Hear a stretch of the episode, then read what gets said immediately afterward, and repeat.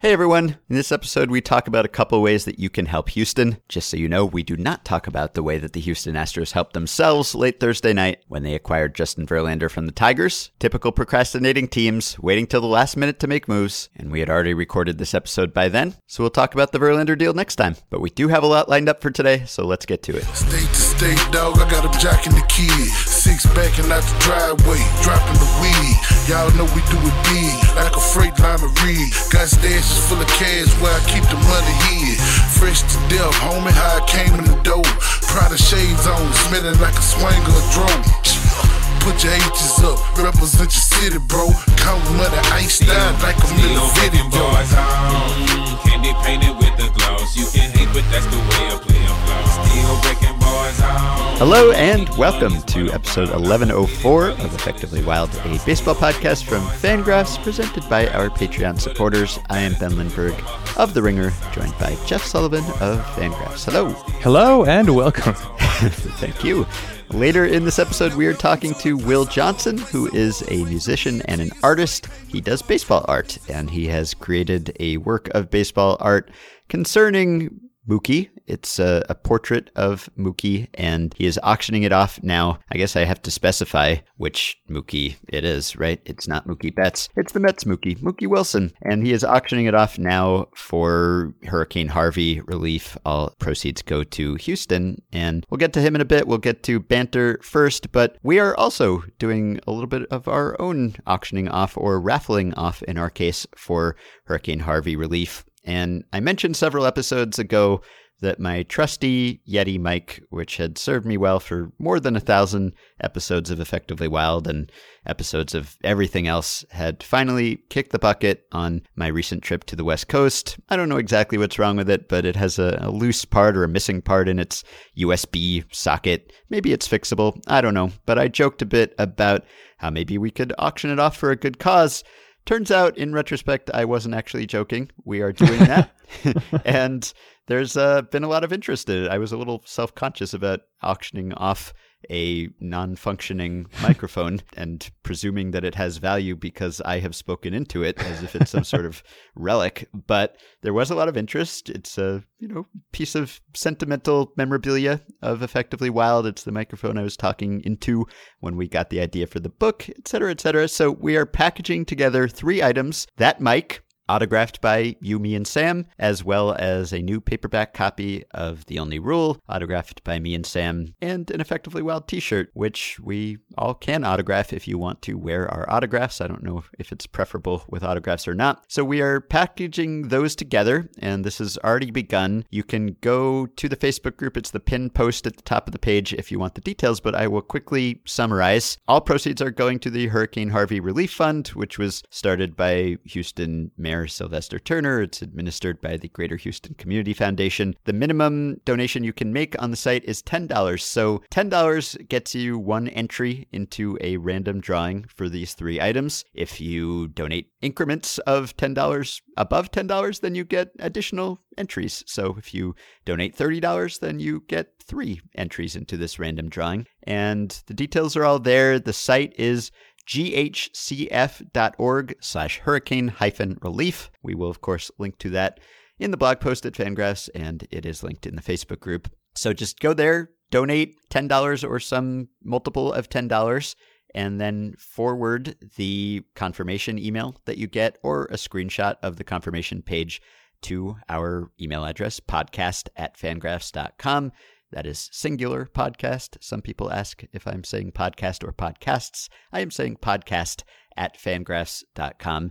And next week, we will do a random drawing with everyone who has contributed, and then we'll get all these items autographed and mailed out to the winner. And I just started this a couple hours ago as we speak, and the donations are really already rolling in. I sound like a telethon person or something, but they really are. People are actually contributing quite generously here, and I'm excited about that. I'm glad that my mic is going to some use and these other items, and I hope it serves someone well as a doorstop or paperweight or just sentimental item, or maybe you can repair it and do your own podcasts with my old mic. But I'm happy, and there's a Facebook group post by a listener named Michael Balhoff, who is in Houston, and his house was flooded by Harvey. He's had to leave his house with his family, and he says that he had to be evacuated by boat. He is looking forward to finding out what condition his house is in with some trepidation. And he posted in the Facebook group that as he was getting into the boat that was taking him away from his flooded house, all he could think to himself was, "Such is life." So we applaud your attitude, Michael, and we hope that you and your house are okay. And the same goes for all of our other Houston area listeners. But we hope that a lot of you will help out. And thanks to those of you who have helped out so far. Kind of feel a little strange signing your microphone, although I guess I did speak into it once.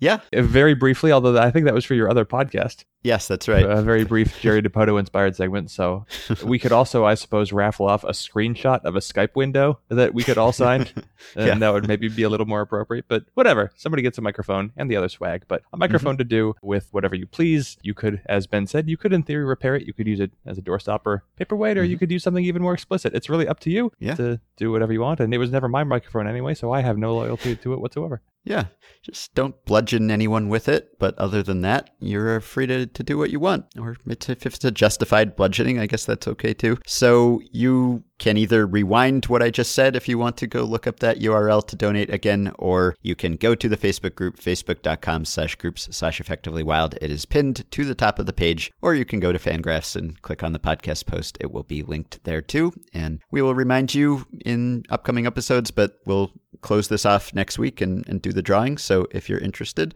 please contribute now. And thanks everyone for considering it. So things that we wanted to banter about. The first thing, I guess, is just a basic baseball thing that you just wrote about. Do you want to give the 1-minute take on the Justin Upton trade so that we can claim to be a baseball podcast that talks about current baseball events?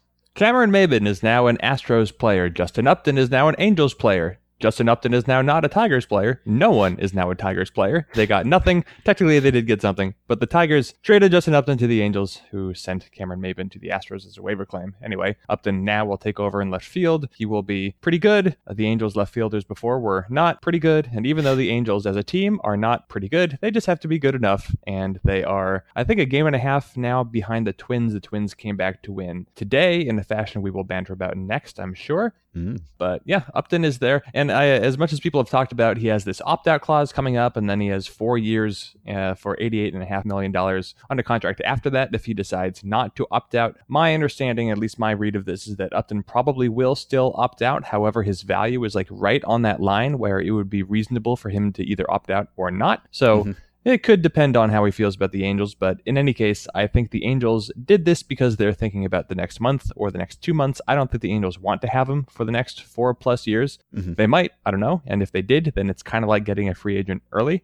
Yeah. But I think that they just want him for the stretch run, and they are right on that bubble where a not very good team is now going to be better with Justin Upton because he's better than Ben Revere and Eric Young and Cameron Maybin. And if that's enough to put them over the hump, where the hump is the Minnesota Twins, then it's worthwhile. Yeah. Well, Angels left fielders have been like one of the worst positions in baseball, right? In recent years, or it seems like that. There was that one terrible year when, I don't know who was it, Matt Joyce was having one of his bad years, and Josh Hamilton maybe was still there, and it was truly abysmal, but that's been a real weak spot for a while now. So that is now a strength. So their playoff odds were, you pointed out in your post, like 36% as you were writing that pre-Upton. Do we have post-Upton numbers yet? I'm curious about the magnitude of this improvement here. I don't know if they will have updated right now. It looks like they have not updated. So look for an update tomorrow, but then tomorrow's update will include the results of today's action. Right. So whatever. So I would imagine that he'll improve their odds by... maybe even 10 points. Maybe that's too many, but I'm going to say 5 or 10 points. And meanwhile, I am buying myself some extra time so that I could run a query as I frequently do. And I guess I need to buy a little more time, which I will do. If you have not used the Baseball Reference Play Index, I highly recommend it. It's available at baseballreference.com. It is a frequently used tool. And now that I have bought that much time, I can tell you that over the past 3 years, oh my God, this is even better than I thought. Okay, I looked up team splits over the past 3 years combined. I don't know why 3 years. Could have done four, could have done two. I did three. The best left fielders, or the best team left field position offensively, the Tigers. Maybe some coincidence, maybe not coincidence. 826 OPS for the Detroit Tigers left fielders over the past 3 years.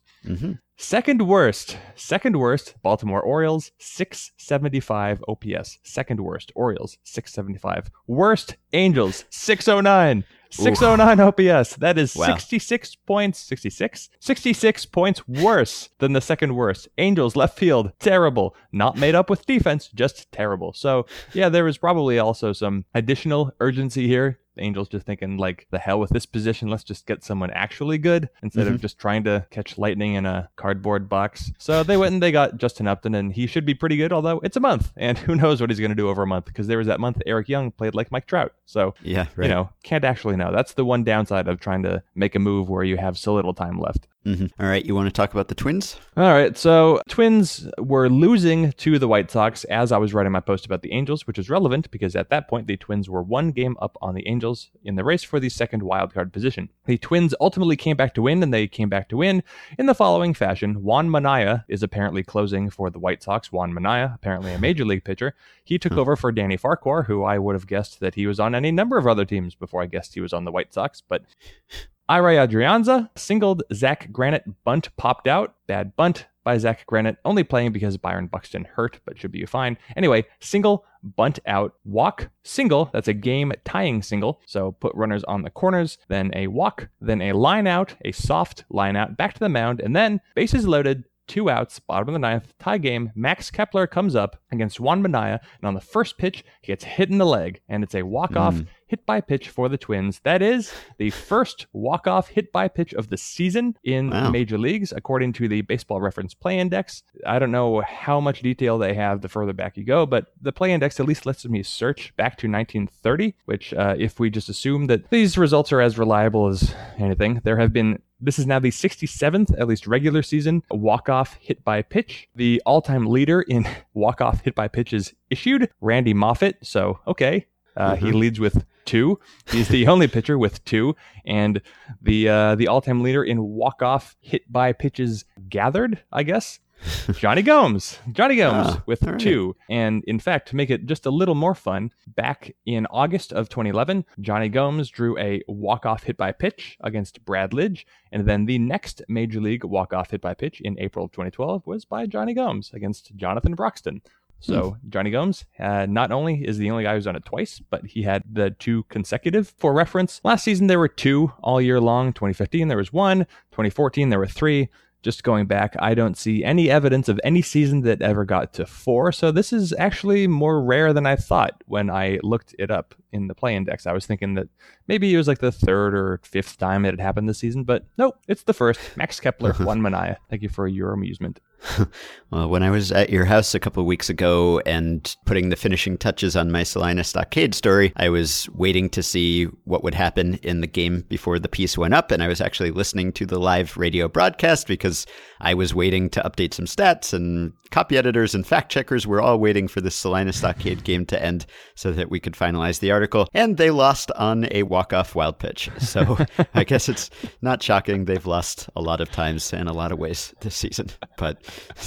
another fun aspect of their season. So I wanted to mention an update on javelin throwing and pitchers. I'm surprised that this actually didn't come up before when we talked about this, but I saw it posted in the Facebook group. The, I think, consensus best javelin thrower of all time, Jan Železný, is... Jan Železný? Yes. He is a Czech track and field athlete. He won some gold medals, I think maybe back-to-back gold medals. And after he did that, he, for some reason, tried out for the Braves, kind of. So there's this 1996 article in the New York Times. It's from August. Javelin thrower shows Braves his stuff. And it says, Jan Železný gave a mighty heave and threw the baseball, the first he had ever gripped, over the backstop and into the tarpaulin, rolled up beside the infield at Atlanta Fulton County Stadium. Hot cheese, shouted the Atlanta Braves pitching coach, Leo Mazzoni, in a kind of baseball equivalent to golf's four, as members of the Braves grounds crew scattered. And he was 29 years old. 4 days earlier, he had won his second Olympic gold medal in the javelin. He was the first to win consecutive gold medals in javelin since 1924. The Braves director of scouting and player development, Paul Snyder, said, "We were not disappointed at all in what we saw today," which doesn't really, it's not really a ringing endorsement. Maybe they had zero expectations. So he said that Železný would be invited to spring training, and if he continues to test out well, offered a minor league contract. I have no idea if any of that happened. I don't know if this is on Železny's Wikipedia page. It is not. Okay, so I'm guessing that didn't happen, but Snyder continued, "The arm strength that we anticipated was there. The athleticism we anticipated was there." And again, he says, "We're not disappointed one iota. It will take a prolonged process of dedication, the same dedication Jan has had to the javelin, to become a major league pitcher. But I was quite surprised how quickly he adapted and picked things up from Leo." And evidently, Bill Clark, who is an international scout for the Braves, heard of Železný from the managers of a baseball team in Prague. And the scout Clark said he watched Železný at a track meet, called Snyder, the Braves director of scouting and player development, and he said, "I don't know whether this guy can throw 70 miles per hour or 110 miles an hour, but he can sure throw the javelin." So evidently Brave scouts went and watched Železný throw the javelin and heard reports that he had thrown a softball more than 400 feet. He said after this tossing session that he had never thrown a baseball except one to toss to his 8-year-old son. So Mazzoni had to show him how to grip it and then tell him about the pitching mound and the rubber and all of that and pitching motion. It says Snyder estimated later that Železný was throwing 80 to 85 miles an hour, and Železný estimated his effort at about 70%. So that would suggest that he could throw pretty hard. I don't know if the math really works out there exactly, but anyway, Železný says, "I am twice the Olympic gold medalist, twice world champion, and I have set 5 world records in the javelin. If I can be successful in baseball, I would like to do it. I am looking for something new to do in my life." You have just sent me a link, which I'm guessing is the link that I was going to send to you. Is it Jan Železný throwing a baseball? Yes, it is. A 41-second video. Uh-huh. And I was going to ask you to tell me what you thought of his motion. Well, his motion looks like the motion of one of those Hollywood actors who's trying to pitch. You know, he gets a lot of it kind of correct, but if I am looking at this correctly, he's short arming the ball, which maybe not so much of a surprise. But the thing that sticks out to me the most is, I guess I should say the thing that sticks out to me the second most, because what sticks out to me the most is that this is a javelin Olympian pitching for the Braves. But if you look closely, there's just a fleeting image of the catcher he's pitching to, which is Ned Yost, the Braves bullpen coach or catcher in 1996. But in any case, I'm looking now at the 22-second mark. I have it just kind of going frame by frame, but Železný, he's got his forward arm out there like you'd think, and his lead leg is out there, and everything looks okay. He doesn't have much of a follow through, so I don't know a whole lot about how a javelin is thrown, but Železný? Železný. Yes, I think you got it. If Jan Železný would like to come on and correct our pronunciation, then you are more than welcome to talk about your experiences with the Braves. But yeah, the motion is close, and I would assume it's the kind of motion that could be coached and polished, or maybe on the other hand, his background was so wedded to javelin throwing that maybe his muscle memory just couldn't be overwritten. But I mean, if he was throwing in the 80s with this motion, then he probably could have climbed up to, I don't know, 144 miles per hour. Yeah, sure. I mean, he was at 70% at like 80 to 85. So God, it's math. Yeah.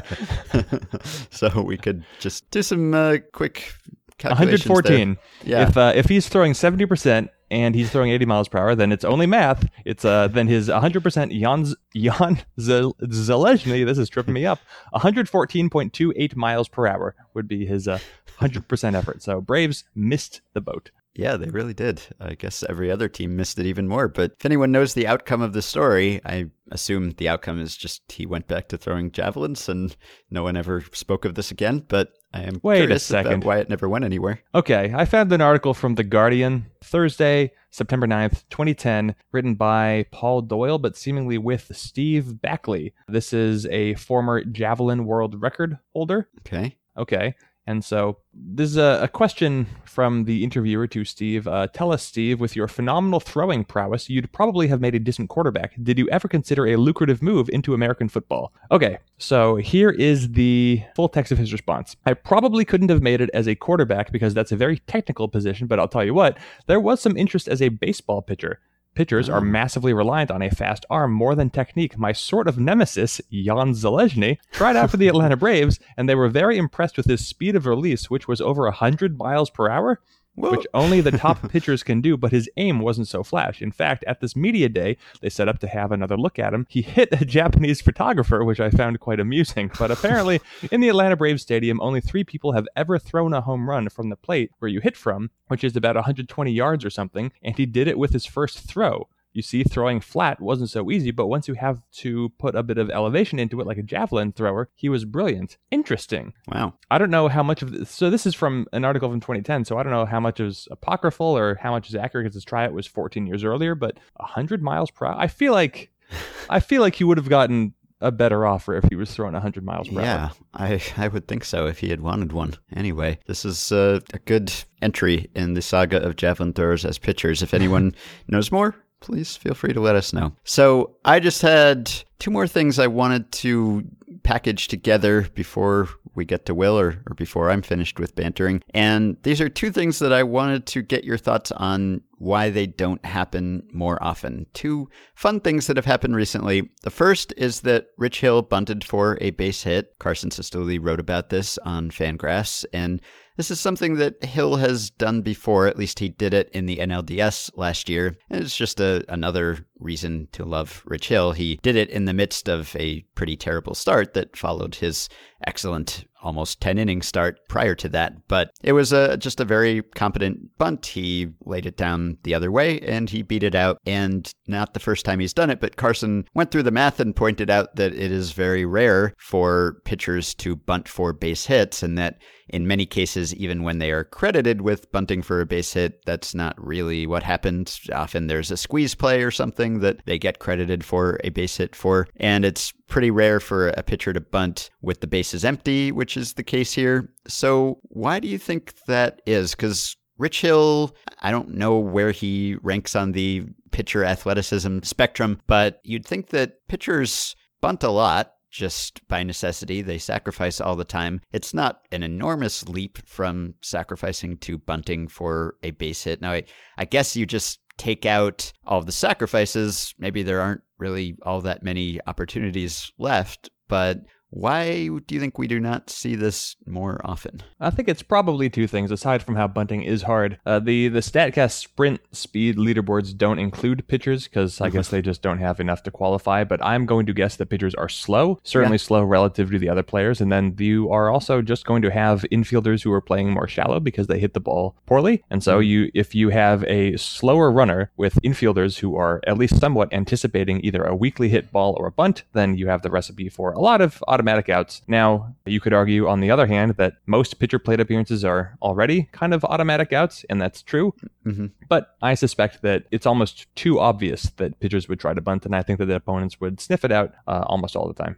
Mm-hmm. All right. And the last thing I wanted to ask about is this Juan Nicasio situation. Oh, good. That was on my list as well. Okay, cool. So this seems like an Effectively Wild scenario. I don't remember getting this email, but it seems like we should have gotten this email at some point. So the Pirates, it's hard to describe because there are waivers involved and different types of waivers and claims, and that always gets confusing for listeners and for speakers. But essentially, the Pirates placed Juan Nicasio on outright waivers, which means that he can just go anywhere. And I will read the statement here from Neil Huntington. And this is unusual because Nicasio is good. He's one of the Pirates' better relievers and certainly someone who could help a lot of contending teams. So there was a lot of consternation about why they were just letting him leave. And Huntington says, we took the unusual step of placing a quality person and pitcher in Juan Nicasio on outright waivers for a variety of reasons. Given our recent record and regression in the standings, we intend to give the higher leverage innings to other pitchers that may or will impact our 2018 club. We acknowledge the minimal amount of money saved by making this move. However, as a result of our decision and Juan's pending free agency at the end of the season, we felt it appropriate to attempt to move Juan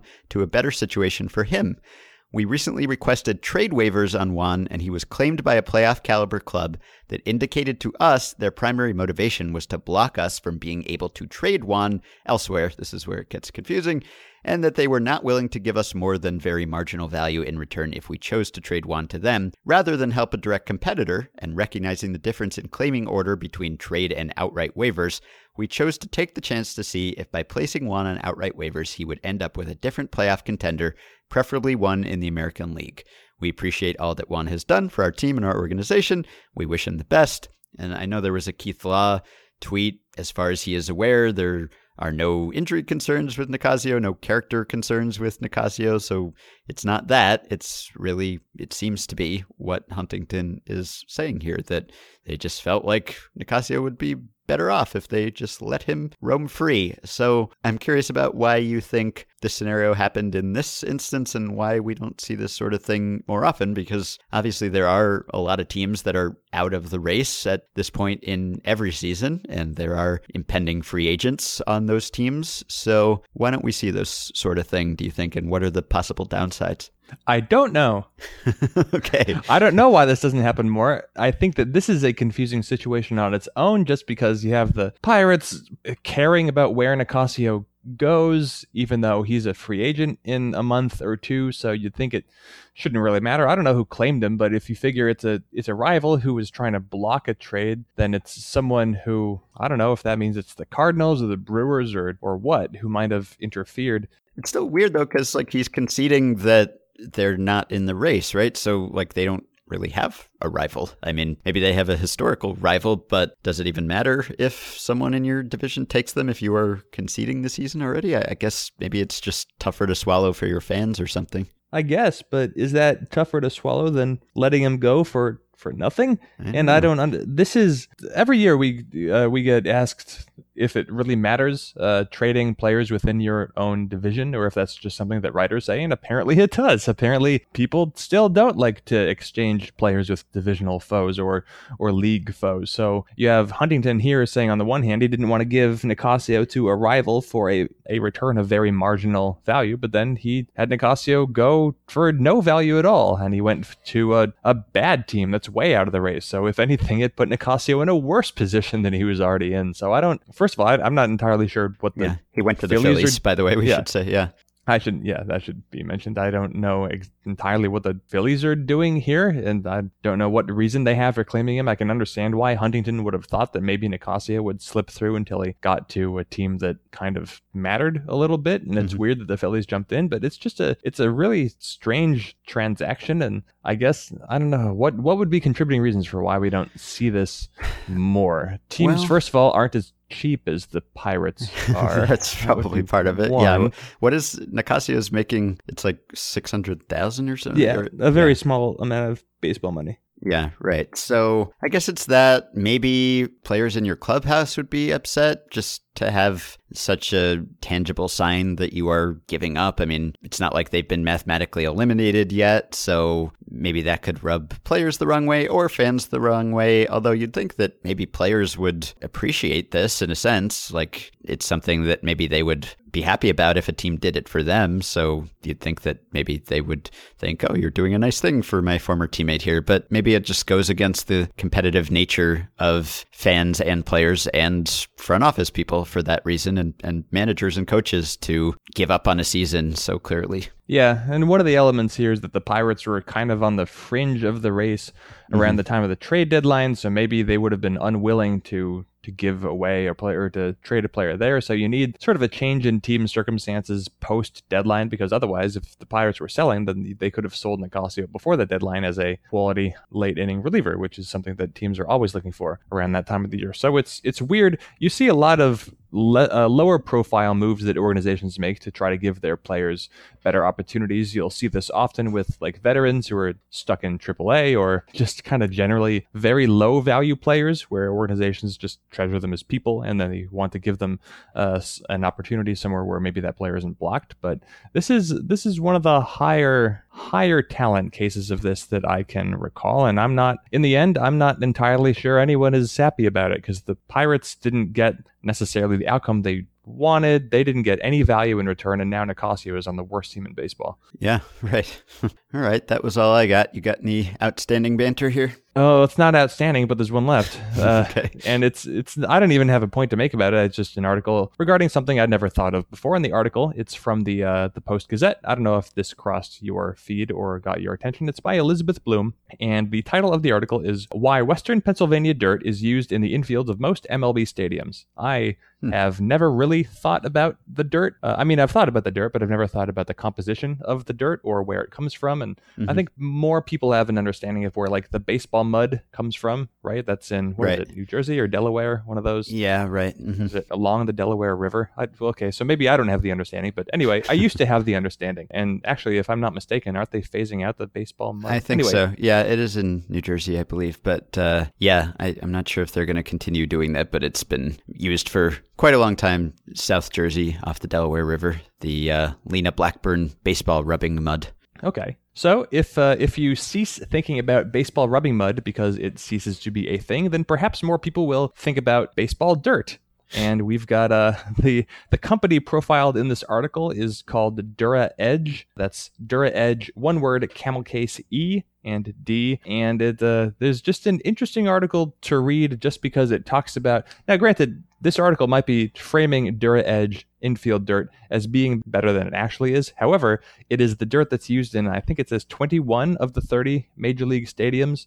And it's also used in hundreds of other fields, even specifically in the Pennsylvania area. There are some quotes toward the bottom. Let's see. Sean Rodriguez. The article concludes with, quote, but perhaps the strongest endorsement came from utility player Sean Rodriguez, who recently returned to the Pirates after a stint with the Dura Edge-less Atlanta Braves at the new SunTrust Park. So for reference, SunTrust Park does not have a Dura Edge dirt infield. Mm-hmm. PNC Park does. In fact, they have a brand new Dura Edge infield. Quote, this place has been amazing since I've been back a couple of days, Rodriguez said of PNC Park. Atlanta, I don't know, being a new field, I don't know if they're still trying to get a feel for how it's going to work, but I would definitely give this field a way bigger edge than Atlanta right now. So Sean Rodriguez throwing a little shade at SunTrust Park and really talking up the brand new PNC infield. Jordy Mercer is in here saying the infield has been, quote, amazing this year. They did it right. It needed to be redone, but they did it the right way, and it's been awesome. This is apparently something that some players do care about, and this is supposed to be a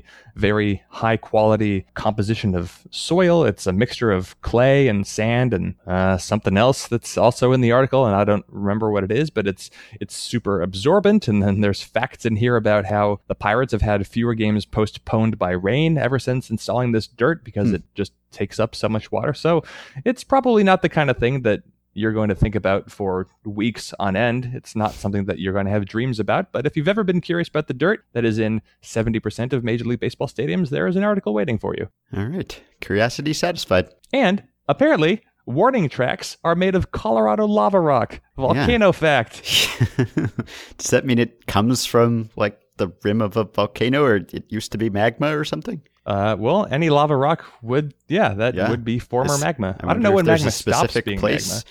Where it comes from, we'll have to do further research into this. Somewhere in, one of the largest eruptions, in fact, maybe the largest known eruption in the history of the planet, took place in what is currently southwestern Colorado, I believe. Mm-hmm. But that's a very, very ancient eruption. But there's lava rock everywhere. And just to be clear, so no one sends in corrections, I know I just said under my breath, I don't know when magma stops being magma. That was dumb. I know when it does, and it's when it breaches the surface. But I don't know when lava stops being lava. I don't think it ever does.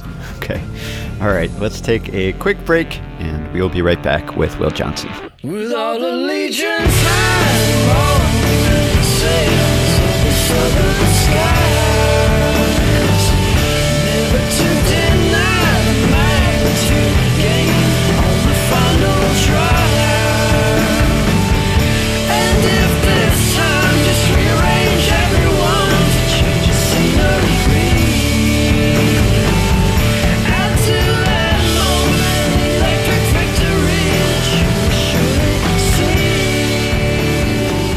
So you might be aware of our guest today from his musical career. He is a very prolific singer-songwriter. He has been in almost too many bands to keep track of, most notably Centromatic and South San Gabriel, but he has also become a baseball artist later in his career and is auctioning off a work currently for Hurricane Harvey relief, which is why we wanted to have him on now, although I've been meaning to have him on for some time. So it's Will Johnson. Hey, Will. Hey.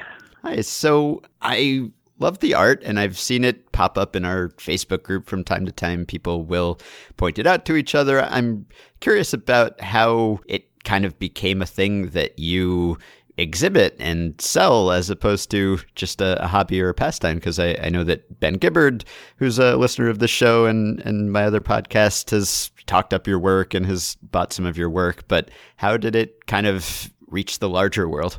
I started making these things, I don't know, almost 10 years ago, and I had gone through a breakup and, you know, moved into this sort of dank apartment and didn't have a lot to decorate the walls with. And so I just figured, I don't know, I'd always been messing around with painting, but never seriously. I finally started making a couple of baseball paintings just to hang on the walls to fill the space and kind of pay tribute to some of the players that I've always loved, but also some of the players that I wanted to learn more about and that I also thought more people should know about. So I did that for about a year and a half or 2 years, I want to say. And then finally a friend from Vermont commissioned me to make a painting, and then about 6 or 8 months after that, a record store asked me to put a collection together for an art show, and it's been pretty steady, you know, since that time. I'll try to make time for painting or working on commissions or building art shows whenever I'm home between tours. It just sort of provides kind of a peaceful and therapeutic way to create something a little more quietly than banging on a loud electric guitar,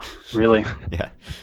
I don't have access to every single piece of baseball art that you've ever made, but at least for the most part, I'll say for the most part, you have a pretty consistent theme, pretty consistent layout. You have a sort of one of the upper side quadrants of a baseball player's body, and a name and a quote or something biographical. So how long, I guess, have you sort of stuck with that theme, and why is that a format that appeals to you so much? I've always liked the idea of having the player partway in the frame. I mean, obviously for space and, you know, for text real estate purposes, it has to be that way just to get some of their story in. But also, there's something about, there's maybe a little more mystery to it when they're sort of peeking into the frame, and usually their eyes are averted, you know, left or right. I think one or two of them are looking straight up. I think Rube Waddell was looking up in the sky because he was obsessed with planes and things like that, usually mid pitching start. Right. But most of the time there's something about it that feels kind of subdued to my eye and a little bit tranquil, and the game itself can be that way, but it also can be, you know, sometimes I'll get requests for action, you know, action shots or action poses, which is fine, but it seems so rare, even through baseball card culture. You know, a lot of the time I always enjoyed the cards that had the players in more of a tranquil, sort of subdued state. Perhaps during spring training or something, when they're just kind of warming up to the season and warming up to the idea of, we got 6 or 7 months of this, you know, down the road. And there, sometimes when you catch a player in an introspective state, it just, I don't know, it intrigued me as a kid. I always wanted to know what they were thinking about. And I think with the paintings, I've worked to kind of transmit that similar energy, or even lack thereof. There's something about it that's somewhat introspective with each player, and I want to go for that with each portrait. Mm-hmm. If it's a commission that, you know, that wants, say, if it's a commissioner that wants, I don't know, Don Mattingly and his famous stance, I'll definitely do it. But for whatever reason, I kind of enjoy the more introspective takes on players. Do you remember what your first piece of baseball art was? I mean, maybe it was some childhood doodle or something, but, you know, your first kind of fully produced piece? Yeah, I made a tiny painting of Satchel Paige from my bathroom, like, I don't know, 12, 13 years ago. Mm-hmm. And then the first one of the larger scale, like the size of paintings that I work with now, the first one I made was Alta Weiss. So, and then I think, you know, some of the more household names after that, Roberto Clemente and Hank Aaron and such, but Alta's number one. And as far as my paintings history catalog goes, she's the first one. Mm-hmm. And there are a lot of legends. Obviously, you get asked to do prominent players. Is there like a most obscure player you've been asked to draw? There's definitely an obscure one, and I've become friends with the guy that commissioned me for it. This happened about 5.5 years ago, and I received an email kind of from a manager, and it was forwarded from this fellow in Iowa, and he wanted me to make a painting of his father, and his father happened to pitch the first no-hitter in Swedish baseball history. Huh.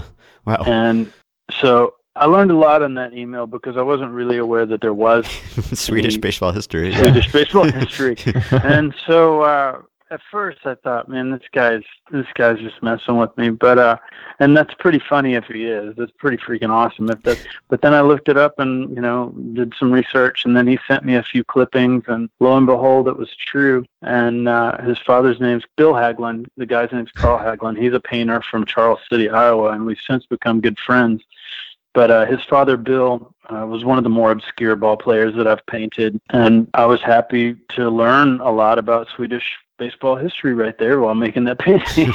I finally wound up meeting him a couple years later, and we had a good talk. But I do occasionally get, you know, something along those lines, maybe someone whose father, you know, pitched a no-hitter for a certain college back in the day, things like that. If there's a family tie-in and there's actually some stats, and more importantly, if there's a story that I can kind of, I don't know, sink my teeth into and really kind of get going with, then I'm really excited to take on a painting, no matter how obscure the player. I mean, a lot of the time, the more obscure paintings are often the more fun ones to do, because not only am I learning a lot of new stuff, but I feel like maybe potentially I'm going to transmit some new stuff to the viewer, whereas we're all well familiar with the Babe Ruths of the world, you know, and I'll paint a Babe Ruth, but it's usually the more obscure ones that I get more fired up about painting anymore, it seems like. I think Ben and I are probably on the same page, where we would agree that we'd like to now convert this into a podcast episode about the history of Swedish baseball. Yeah. So what, I don't know how much you remember learning from your learning process, but what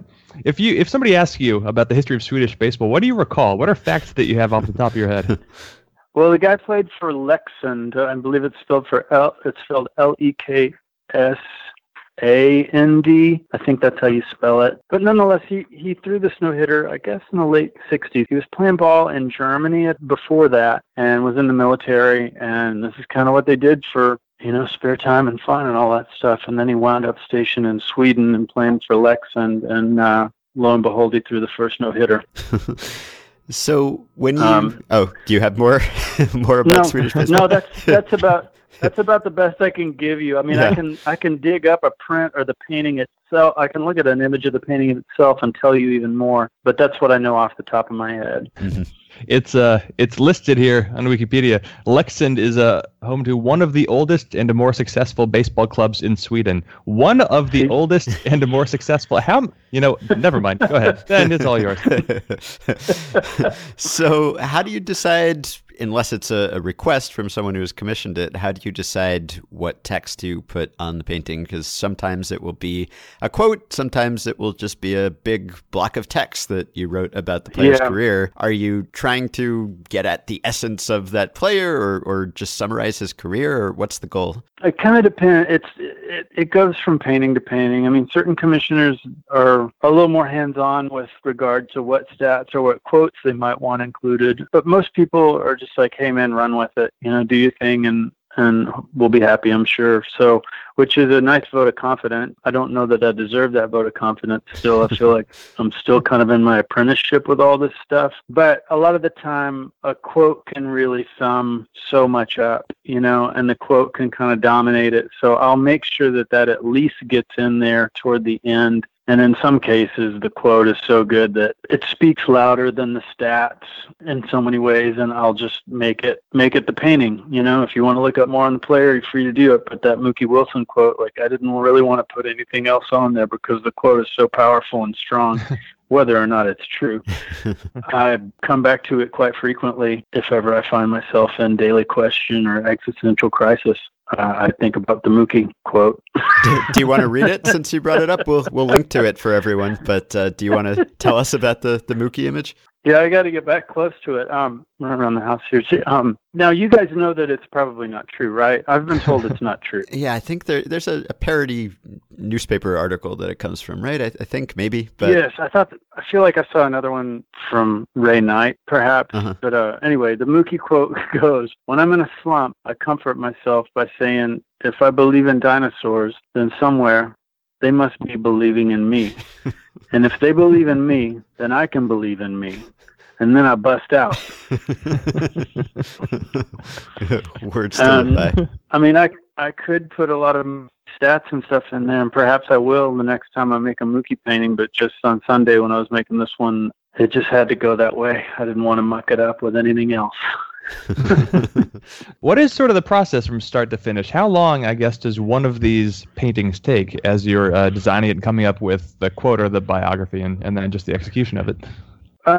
Usually I can get one done in about, if it's a smaller one, and this, when I say smaller, maybe that's like 10 to 12 inches across by, say, 24 inches tall, I can get one of those done in a day. And then maybe one of the larger ones, which is like a foot across by, say, 4 feet tall. That's, maybe a day and a half, but I've gotten faster at them over time. I don't know. I feel like maybe I've gotten a little bit more confident with them, but I also kind of got my method down to where I'll cut the board to size and then sketch the player out and get a lot of the nuances and sort of the wrinkles and things like that taken care of just with the pencil. And then I'll set into painting. But a lot of the fun is uniform research, and that gets real fun, especially when it, before we had color photographs, and say, guessing exactly what the Page Fence Giants uniform looked like.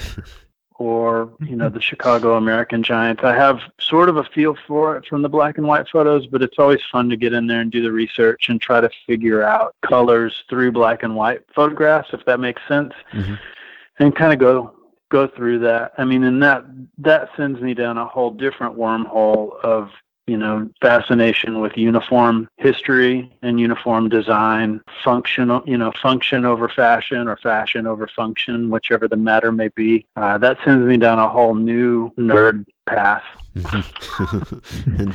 And what's your own history with baseball? I know you grew up in Missouri, right? So you're a Cardinals fan, but you're in Texas now. What kind of fan are you, I guess? Oh, I mean, I tuned in. I'm not going to tell you I'm tuned in every game. That's not true, but I'm tuned in for, 3 or 4 games a week at least. Mm-hmm. My wife and I, we've got 2 kiddos and they're active, and I can't always just hole up in the corner and watch baseball on my computer, but I will have it on the radio and, kind of check in as we're cooking or as we're kind of doing our evening routine. And that was always the way it was when I was a kid. I was fortunate enough to grow up, with the voice of Jack Buck regularly kind of streaming through the house. Mm-hmm. And that's how I became a Cardinals fan, I guess, in the late 70s. And then the 82 team, of course, was a really attractive, appealing thing in our part of the world. So I've just been loyal to them ever since. And I've been living in Texas since 1983. So there wasn't much else to do in the little town that I come from. It's a town called Kennett, Missouri. It's not so far from the Mississippi River, up from Memphis a little ways. It's cotton and soybean farming country. And, you played sports. You went out and got in trouble pretty much. So I played baseball for all my years, as many years as I was allowed to there, and then got down here and played a little bit. But after that, I discovered punk rock and got into bands and realized that all the other kids were growing up big and strong, and that I was always going to be about 5'7" and not that big and strong, and I was going to play music instead. So, I mean, yes, there are the Altuves of the world, but I knew reality set in about age 15 or 16, and I realized, I think I'm going to play music. Yeah, it would be a different story if somebody had introduced Jose Altuve to punk rock back in the day. So I guess if you still most identify as a Cardinals fan, then I think that you have sufficient authority to be able to express. You must have a Mike Matheny opinion. You are now free to express it. Man, he had me so twisted. for so much of the year on the lineup. You know, I just didn't know what to expect each night. It was changing every night, and I was concerned that, you know, maybe the players were kind of tangled in their shoestrings with the whole thing, not knowing what to expect and what roles to, you know, to be expected of them through the lineup for the first part of the season. I can't profess to know, though. I don't know anything about baseball. Good grief. The year 2006 told me that I don't know anything about baseball when the Cardinals went 81-81 and backed into the playoffs and then won it all. So, you know, I can't profess to know. I mean, a lot of people gripe about, you know, a lot of people want a colorful and charismatic and, you know, a dazzling manager personality. And he definitely is, you know, he's pretty tight-lipped for sure. Mm-hmm. Even the strange quirks of La Russa, you know, being great friends with Dennis DeYoung and the only vegan manager in baseball, and, you know, his interesting quirks. You know, a lot of people, I think, at the beginning really missed that. Of course, they missed the winning team. The teams winning the World Series also helped, of course. But there's sort of a stoic consistency about Matheny that I still like and that I still respect. And I still, you know, I feel like he's a relatable manager to the players. And I feel like, I mean, in a way, I think the dude could probably still go out there and play. I like him. I'm happy with him, actually, so far. But the lineup thing earlier in the year was, you know, it was a little bit of a head scratcher, but again, I can't profess to know. He knows far better than most of us. We found the Cardinals fan who's happy with Mike Matheny. That's a hell of a guess. I'm still giving him a chance. I'm not bailing on him. So has the baseball art opened up other artistic opportunities? Because just browsing your Instagram, I see that you recently did a concert poster for Jason Isbell. You did an Evel Knievel portrait. It seems like you're branching out a bit or had chances to do other things. Yeah, sometimes I'll get asked to do things. I mean, the Evel Knievel thing has spawned, you know, some new direction, and then I'm thinking about doing just a series of stunt people, quite frankly. Mm-hmm. So, yeah, I've done a few things like that. I got asked to do to build a show of Tennessee Volunteer football legends a couple of years ago, which sounds pretty obscure, but I was very, very excited to do it because my father graduated from there, and he raised me on Tennessee Volunteer football and took me to a lot of games as a kid. And so it was a big part of our family and kind of a big part of our bonding as father and son. So I said yes to doing it, and I picked him up on the way to Knoxville to hang the show, and we went to the homecoming game and the whole deal. I got to do something that I'd always wanted to do, which was take him to a football game in Knoxville. So I've kind of checked out some other subject matter here and there, and sometimes it is nice to, I don't know, to take a little bit of a break from the baseball thing just to do, I don't know, stadium paintings or the Isbell thing or the Evel Knievel kind of thing. I have this series called Shit I Think About When Trail Running, which is, it gets kind of out there because you run a heap of miles and you're, you know, it gets a little psychedelic at times, and they'll come home and kind of try to document some of those things. Anyway, I'm not altogether sure I know what I'm doing in those realms, but I sure like messing around with them, and I figure, you know, teaches me a little something. So I'll break away from baseball from time to time to do that kind of stuff. Mm-hmm. Well, you're not going to break away from baseball for the remainder of this podcast because I'm going to go right to baseball because you obviously come at watching baseball from a different perspective than what Ben or I do, where we have the analytical bent, and then you're I don't know, hate the word creative, but you might look at it in a little more artistic sense. But I was also scrolling through your Instagram not too long ago, and you recently presented an argument against the ESPN strike zone frame that is placed on the screen. And I was curious if you'd like to lay out your argument against it, because I think it read more unique than arguments I've heard against it before.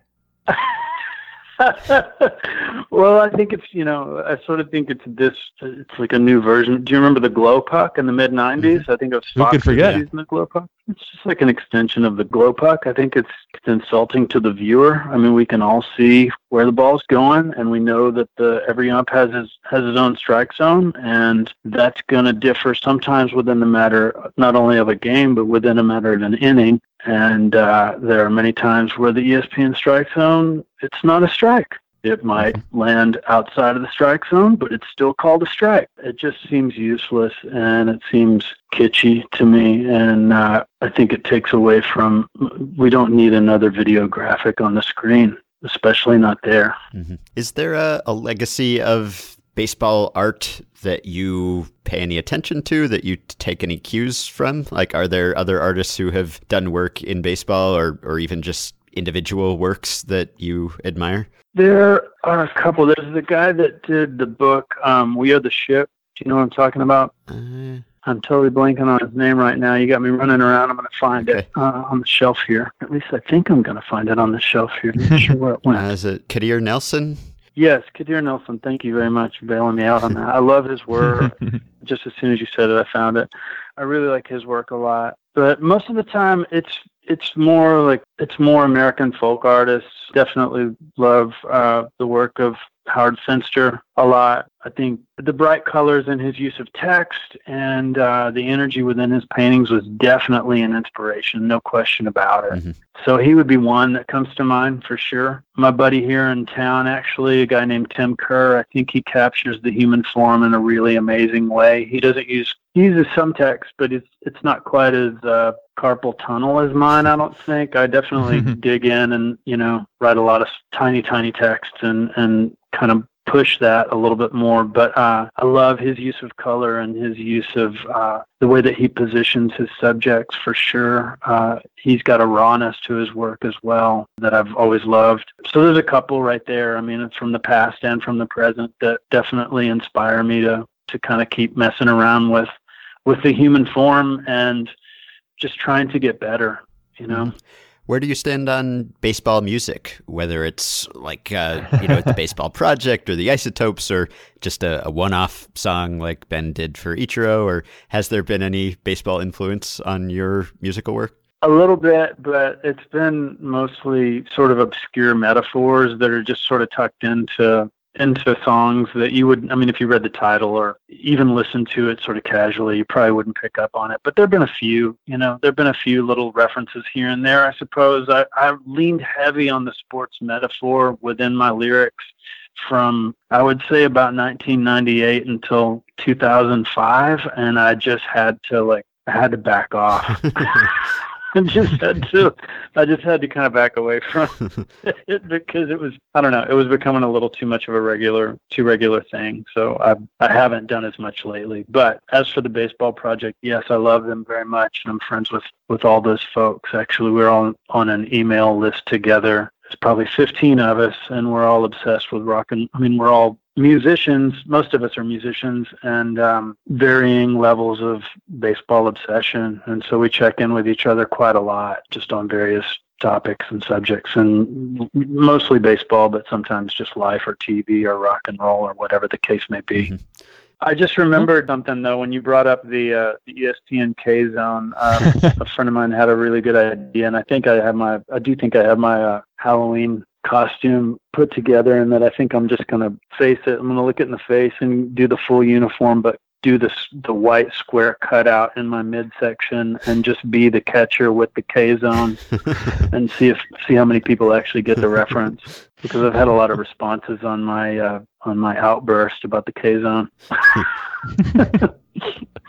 Has there been one particular piece among your history of baseball art where maybe you just kind of ran into a wall, or you found that it was more difficult than you were expecting, whether it's the painting or finding the text to put beside it? Yeah, I've slaughtered the text before and had to start over.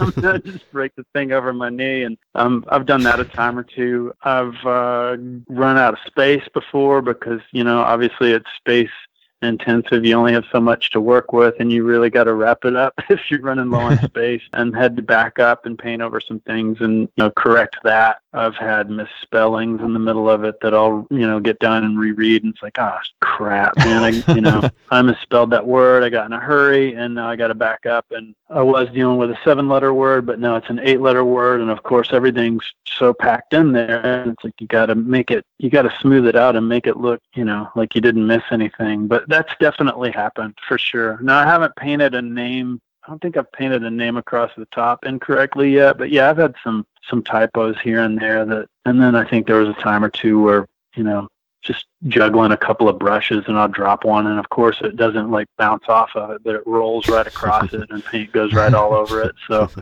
yeah, there's been a couple of dad tantrums, I guess, but they don't last long.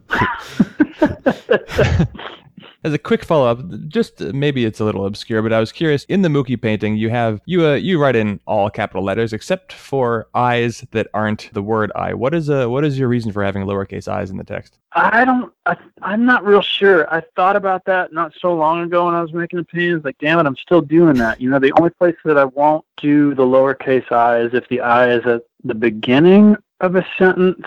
Yeah. Or if it's in the context of I or I'm, you know, in a quote or something like that. I don't know what that is. My 10th grade English teacher got on to me about that pretty bad, basically suggesting I was going to fail out of college if I didn't learn how to write in cursive or if I didn't write correctly. But I managed to get through college doing that. But I'm not telling you that it's right. I don't know the rhyme or reason to it. It's kind of strange. So the Mookie auction ends on Sunday. People can still get their bids in on eBay. We'll tell everyone where to find it. Why Mookie for this one? And is there anyone on your to-do list? Just someone you want to get to, not necessarily a commissioned piece. I was just in a Mookie mood the other day. I've been meaning to make a painting with that quote in it for a couple months now. And I had a little bit of extra time on Sunday morning and just kind of knocked it out. And, so anyway, that was just one that was on the to-do list that it had been sitting on it for a while, and I just decided I'm going to go do something constructive this morning. There are a bunch of players that I still want to get to, and even, you know, managers and owners. I still want to do a Bill Veeck piece. I've never done one of those. I really would like to get to one of those. Yeah. Let's see. There's a few others here. I'd like to do a Monty Irvin piece. I want to do a Saul White piece. There's a bunch of stadium pieces that I'd like to do still. I really want to get to a lot of the early 70s Oakland A's. I just think some of those personalities were fantastic. I've done maybe 3 or 4 of them, but I'd like to do some more, predominantly because I love painting that uniform. But so anyway, there's some 70s players that that I would like to get to. I just think that era of baseball was fascinating, and it's what I kind of came up with, so I go back to it whenever time allows. Anyway, and you know, like, there's great facial hair, and you know, there's just amazing haircuts and facial hair from back then. It's always fun to paint those guys. Mm-hmm. All right, well, the auction ends Sunday at 2 p.m. Central. It is 10 by 22. It's acrylic and pencil, and 100% of the proceeds go to the Houston Food Bank. So go bid if you're in the Mookie market, and you can find all of Will's work on Twitter and Instagram at WillJohnsonTX, and also at his website, will-johnson.com. All of his music is there. All of his paintings and shows are there. It is the central repository of Will Johnson work, and he is ready and waiting for commissions. I guess if you have a favorite player, you can let him know. So, Will, thank you very much for coming on. Absolutely. Thank you guys so much for letting me come along for a little while. This has been really enjoyable. I really appreciate it. No, thank you. All right, so a reminder, you can enter our raffle to benefit the Hurricane Harvey Relief Fund. Make your donation of $10 or a multiple of $10 at ghcf.org/hurricane-relief. Again, just go to the Facebook group. It's pinned right to the top. And you can get the mic that's sitting right next to me as I speak, not the one I'm speaking into, autographed by me and Jeff and Sam, as well as an autographed copy of the book and an Effectively Wild t-shirt, and, most important, the satisfaction of having helped people. And if you have any money left over, you can support this podcast on Patreon by going to patreon.com/effectivelywild. 5 listeners who have already done so include Casey Olney, Adrian Lamont, Dominique Banfield, Ryan Johnson, and Mike Lehrman. Thanks to all of you. You can join the aforementioned Facebook group at facebook.com/groups/effectivelywild. You can rate and review and subscribe to Effectively Wild on iTunes. Thanks to Dylan Higgins for editing assistance. If you're looking for something else to listen to, Michael Babin and I have a new episode of The Ringer MLB show up. We did 15 prop bets or over-unders for the rest of the season. It was pretty fun. There were some agonizing choices. You can find that on The Ringer MLB show feed. And you can keep your questions and comments for me and Jeff coming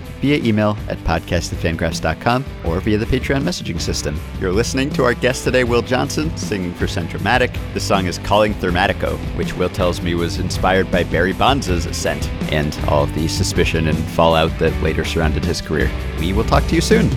Out in the courtyard, we hailed the